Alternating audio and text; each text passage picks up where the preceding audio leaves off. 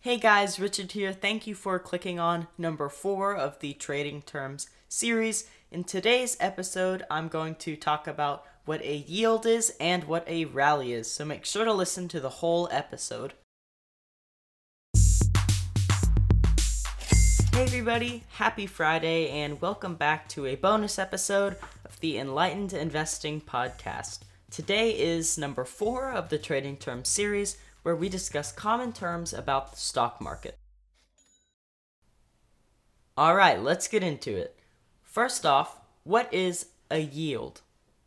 Okay, so a yield is the annual return you get on your investment as a percentage of your original investment.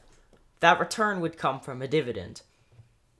So, in other words, it represents how much dividend money you are receiving in relation to the stock's share price. So, how do you find a yield? Consider this, and this should also help you understand it. If you own a stock in a company that pays a quarterly dividend of $2, that means you're getting $8 per share every year you hold that stock. If you're getting $8 per share annually, and the current share price of the stock is $100, that stock would have a yield of 8% because $8 is 8% of $100. Of course, you will probably be dealing with numbers that aren't quite as pretty as those, but the concept will be the exact same. Now that we've got the math out of the way, why does a yield matter? Why is it important? So it seems like a higher yield is better because you're getting paid a larger percentage of the share price. But that generally also comes with greater risk so a high yield isn't always good. Plus, keep in mind that dividends aren't everything.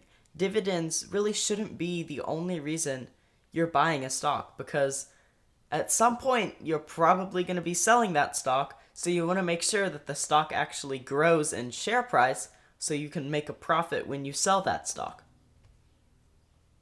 Okay, and for the second half of this episode, what is a rally? So, a rally is a fast increase in the share price of an individual stock. This increase is going to be much higher and much faster than the general market. You're probably going to see these rallies in the news because of how quickly they increase in comparison to everything else. They're going to stand out. So, rallies can be caused by several different reasons. Oftentimes, rallies are caused by current events, like a major deal or maybe a new CEO. Other times they can be caused by something called investor confidence, pretty much where investors are so confident in a stock that oftentimes they will continue buying it and continue pushing up the share price, even if the company isn't looking incredible performance wise. For example, take the video game selling company GameStop. It experienced a rally in late January due to what would be investor confidence. Another example of this would be Dogecoin, the cryptocurrency, which also very recently experienced a large rally.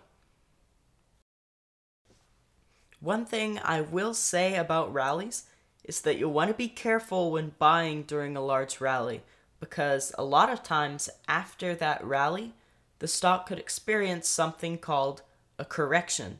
And that's pretty much where the share price is corrected to a lower share price.